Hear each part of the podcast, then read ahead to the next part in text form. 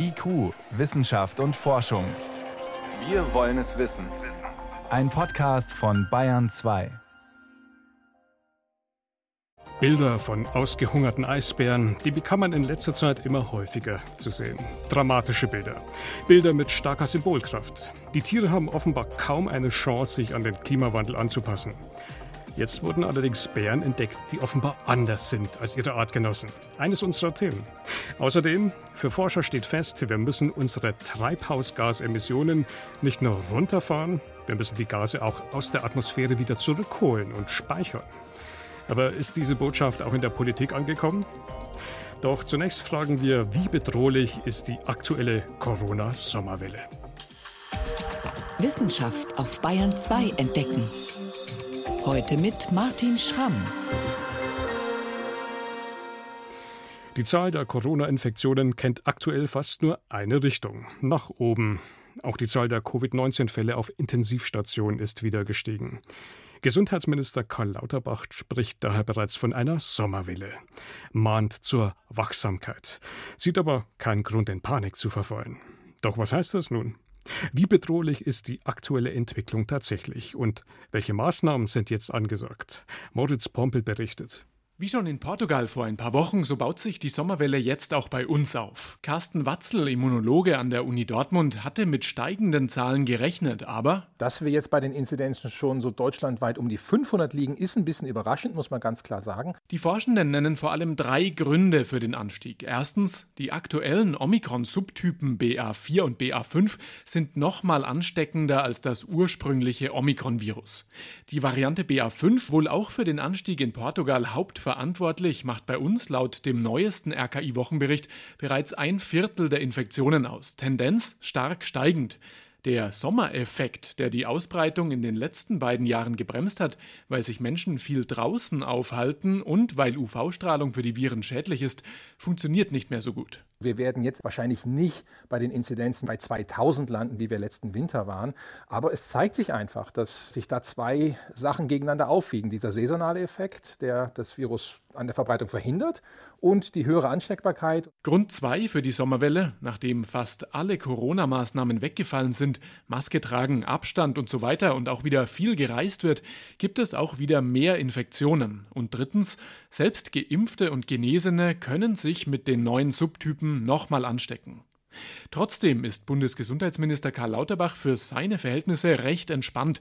Auf der gemeinsamen Pressekonferenz mit dem Robert Koch Institut in Berlin sagt er: Wir sind nicht also existenziell gefährdet. Es besteht keine Notwendigkeit, hier in Panik zu geraten. Der Hauptgrund für seine Entspannung, Omikron führt nur selten zu schweren Verläufen.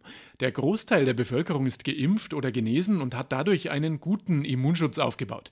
Zwar nicht unbedingt gegen Ansteckung, aber gegen schwere Symptome. Gleichzeitig aber hat Lauterbach zwei Botschaften dabei, die weniger entspannt klingen. Er will zusammen mit dem Justizministerium über den Sommer das Infektionsschutzgesetz reformieren. Dadurch könnten im Herbst auch wieder härtere Maßnahmen möglich werden. Und er fordert alle erwachsenen Personen auf, über eine zweite Boosterimpfung nachzudenken. Zu Punkt 1, möglicherweise wieder härtere Maßnahmen, sagt der Infektiologe Christoph Spinner vom Münchner Klinikum rechts der ISA. Aus meiner Sicht lohnt sich zuerst mal die Frage zu stellen, was eigentlich das Ziel der infektionsepidemiologischen Maßnahmen sein soll. Denn ich hatte die Diskussion immer so verstanden, dass wir die Überlastung des Gesundheitswesens verhindern wollen. Die Situation in den deutschen Krankenhäusern ist derzeit entspannt. Auf den Intensivstationen liegen rund 700 Betroffene, Tendenz leicht steigend.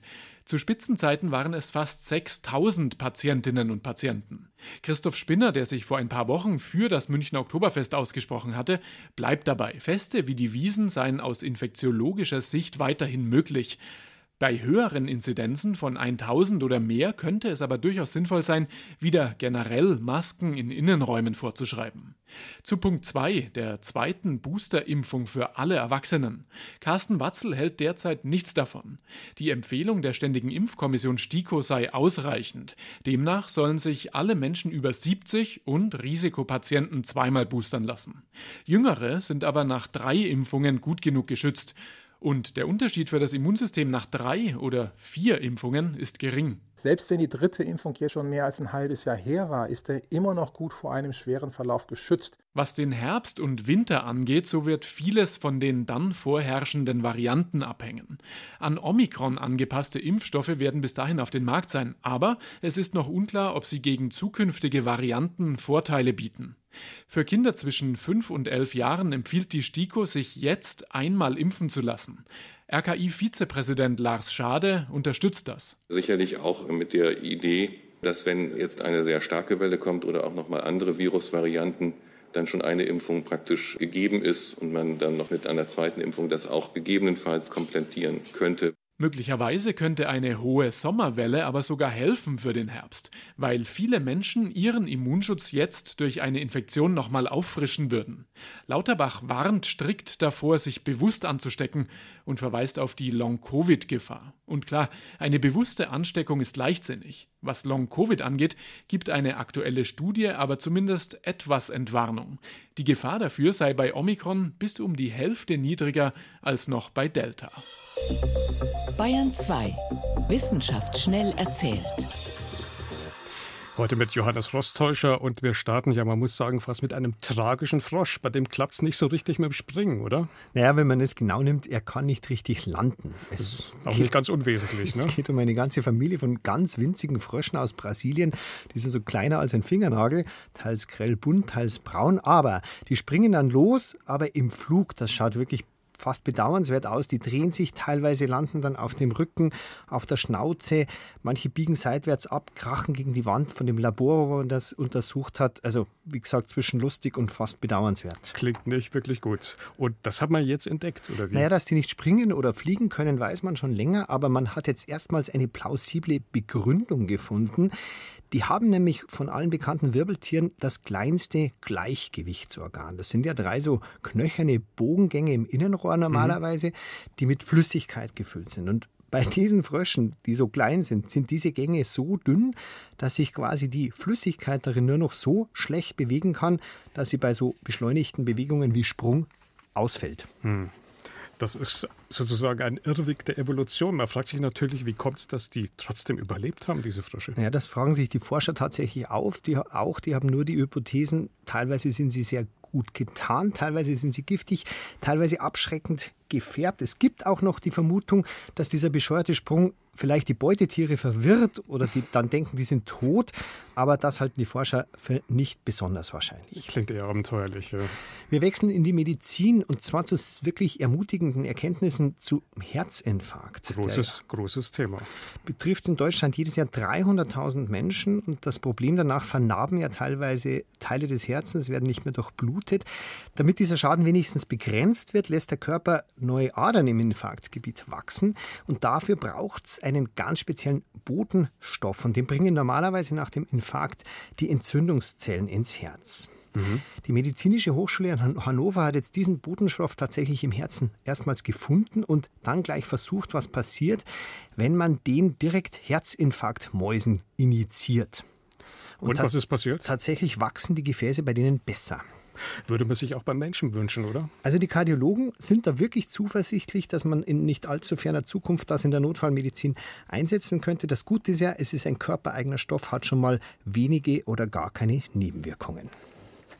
Und jetzt noch ein ganz anderes Thema. Wenn man einkaufen geht und wenig Geld ausgeben will, soll man vorher keinen Kaffee trinken. Keinen Kaffee, okay. Wie ist, da der Zusammenhang? Naja, wer unmittelbar, also das Ergebnis, wer unmittelbar vor dem Einkaufen Kaffee trinkt, bringt 30 Prozent mehr Gegenstände nach Hause und gibt 50 Prozent mehr Geld aus. Das ist nicht gut. Also beim, beim, bei Hunger kenne ich das, man sollte lieber satt einkaufen, aber Kaffee? Naja, das Koffein gibt den Ausschlag. Die Forscher haben den Leuten am Eingang von solchen Shopping-Malls Espresso geschenkt oder entkoffinierten Kaffee oder Wasser. Und tatsächlich, die mit dem Espresso haben so signifikant mehr eingekauft. Vor allem so Sachen wie Duftkerzen oder Parfüm. Was man unbedingt braucht, ne? Ja, tatsächlich. Auch bei den nützlichen Dingen haben sie mehr gekauft. Aber der besonders starke Effekt war bei diesen albernen Sachen. Und die Begründung, die aufgekratztere Laune, die das Koffein verursacht. Mehr Energie, mehr Impulsivität, weniger Selbstkontrolle. Aber entkoffinierter Kaffee ist okay, oder? Natürlich, den soll man trinken. Also, tiefschürfende Erkenntnisse aus der Welt der Wissenschaft. Mit Johannes Rostäuscher waren das hier auf Bayern 2.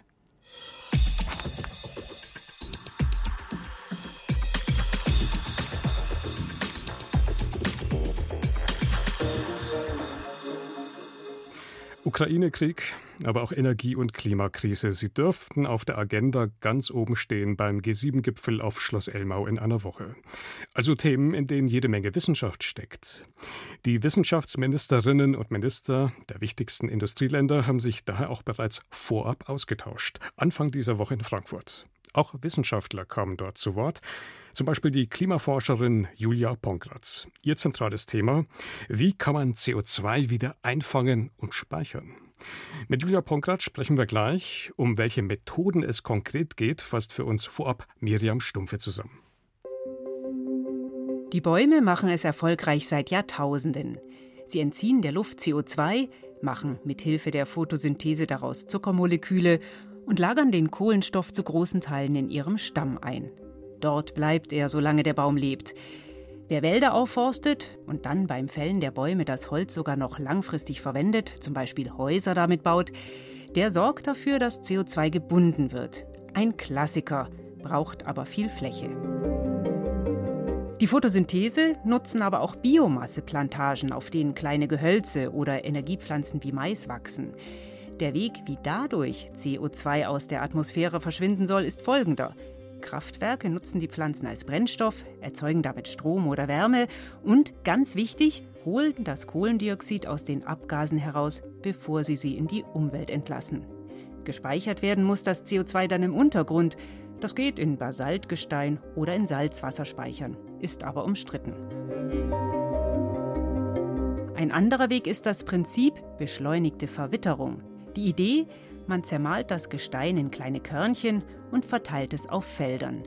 Die Oberfläche des Gesteins verwittert dann, das heißt, sie reagiert mit dem CO2 in der Luft und bindet es.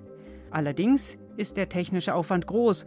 Ungefähr zweimal das Matterhorn müsste man jährlich kleinraspeln, um die heutigen Emissionen zu binden. Man könnte Gesteinsmehl auch in die Ozeane schütten. Das würde durch chemische Prozesse im Meerwasser dafür sorgen, dass es mehr CO2 aufnehmen kann. Komplett auf technische Lösungen setzt die sogenannte Direct Air Capture. Bei diesen Anlagen holen spezielle Filter das CO2 aus der Umgebungsluft und leiten es dann in unterirdische Speicher. Das braucht allerdings viel Energie. Also es gibt viele Methoden, wie man CO2, das wir in der Atmosphäre abladen, wieder herausholen und speichern kann. Frage dazu an die Klimaforscherin Julia Pongratz. Frau Pongratz, auch wenn diese Methoden teilweise jetzt noch viele Fragen aufwerfen, warum steht eigentlich längst fest, dass wir auf solche Methoden nicht verzichten können, wenn wir die gesteckten Klimaziele erreichen wollen? Ein großer Umschwung kam mit dem Übereinkommen von Paris, denn ähm, dort wurde wirklich schriftlich niedergelegt, dass das Ziel ist, dass wir in der zweiten Hälfte des Jahrhunderts global netto Null Emissionen erreichen.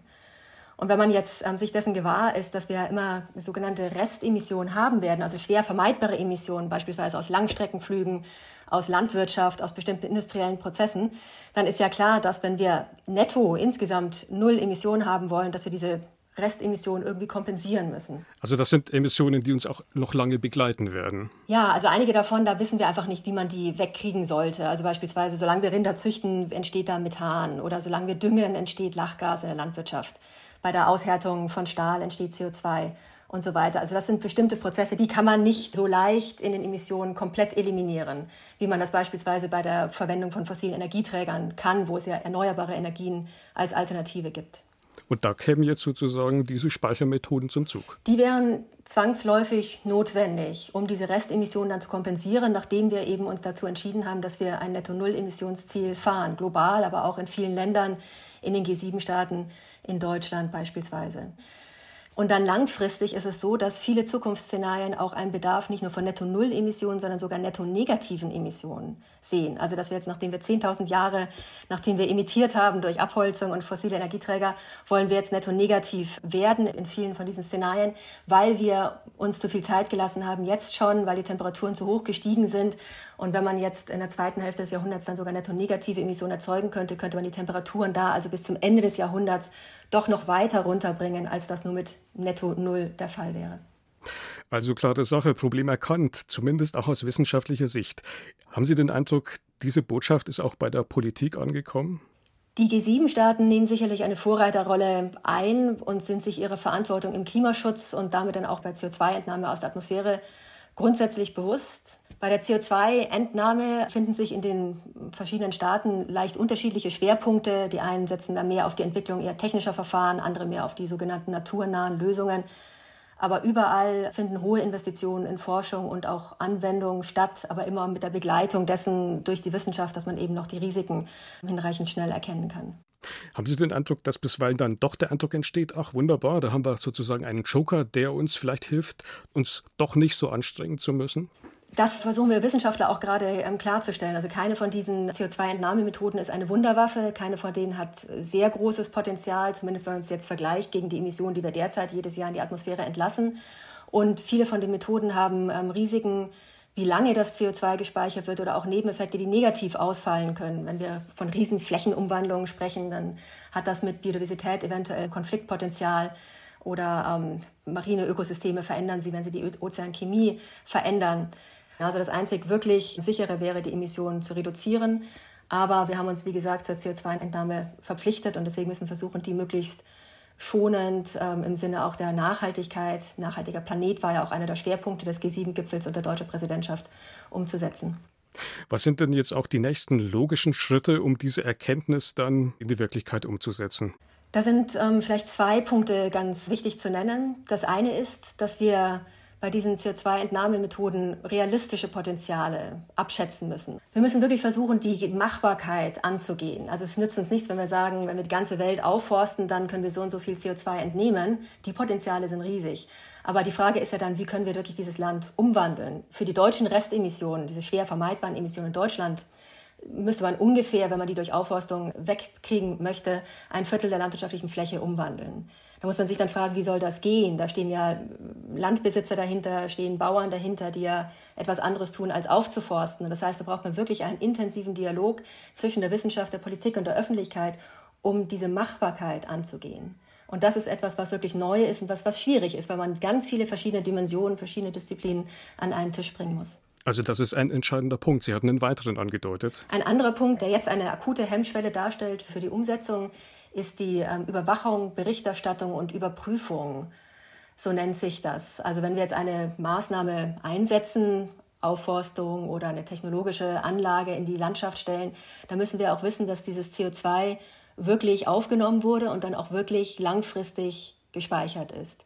Das heißt, sie müssen überwachen, sie müssen dann das Ganze aufschreiben. Die Staaten, die sich das anrechnen lassen wollen, die müssen darüber Berichterstattung eben liefern. Und jemand muss das unabhängig überprüfen können. Das sind ja nun ganz konkrete Vorgaben, auch durch die Forschung, auch durch Sie und Ihre Arbeit. Wie haben denn die Wissenschaftsminister reagiert? Gab es da Gespräche und Diskussionen oder war es doch eine Einbahnstraße? Gar nicht, nein, nein. Also das war wirklich sehr fruchtbare Diskussion. Man hat die verschiedenen Standpunkte auch gehört, warum manche Methoden in manchen Ländern vielleicht eben besser anwendbar sind. Grundsätzlich war aber eben wirklich diese Einsicht da, dass schnell etwas geschehen muss und vor allem auch, ähm, dass es eben keine Unterminierung der Emissionsreduktion sein kann. Also man braucht das als zusätzliche Ergänzung, man muss das Ganze in einer klugen Art und Weise umsetzen. Man erkennt den Forschungsbedarf.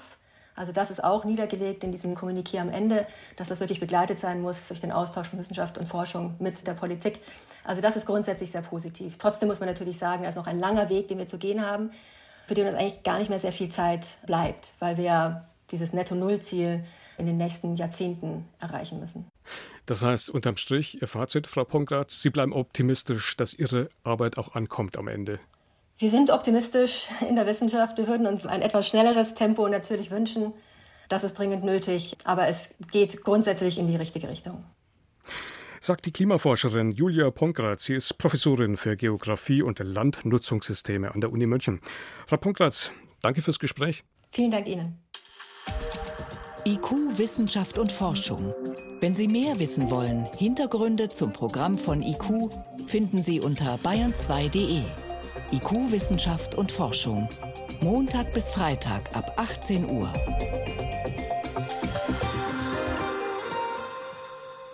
Für Eisbären sind harte Zeiten angebrochen. Infolge des Klimawandels schmilzt ihnen förmlich das Eis unter den Pfoten weg. Die Folge, sie können nicht mehr nach Robben jagen und müssen immer länger unfreiwillig fasten. In Südgrönland wurden jetzt allerdings Bären entdeckt, die anders sind als ihre Artgenossen. Die, und das ist entscheidend, mit dem fehlenden Meereis offensichtlich besser zurechtkommen als gewöhnliche Eisbären. Können sich die Tiere also doch besser anpassen als gedacht? Anna Daneker berichtet. Im Süden von Grönland leben schon seit tausenden Jahren Eisbären. Sie sind von der Erderwärmung bedroht, aber auch noch von anderen Dingen. Deswegen hat Polarforscher Fernando Ogate vom Institut für natürliche Ressourcen Grönland eine Eisbärenstudie gestartet. Wir hatten das Ziel, mit der Studie die Regierung von Grönland zu beraten, wie Eisbären geschützt werden können. Weil Eisbären werden in Grönland gejagt. Und wir müssen sicherstellen, dass diese Jagd nachhaltig ist. Fernando Ogate und sein Team haben die Eisbären in Grönland sechs Jahre lang intensiv beobachtet, mit Sendern ausgestattet, DNA-Analysen gemacht und Interviews mit Inuit-Jägern aus der Gegend durchgeführt und dann entdeckt, dass eine Eisbärengruppe im Südosten Grönlands komplett isoliert von den anderen Eisbären lebt, sich schon seit mindestens 200 Jahren ganz anders entwickelt. Sie leben in einem Gebiet, in dem es nur etwa vier Monate im Jahr Eis auf dem Meer gibt. Sie kommen also an einem Ort zurecht, der wie der Rest von Grönland in der Zukunft aussieht, wenn es wärmer wird. Eine lange Zeit ohne Eis auf dem Meer heißt für Eisbären normalerweise, sie finden nichts zu essen, erklärt Polarwissenschaftler Benoit Sittler von der Uni Freiburg.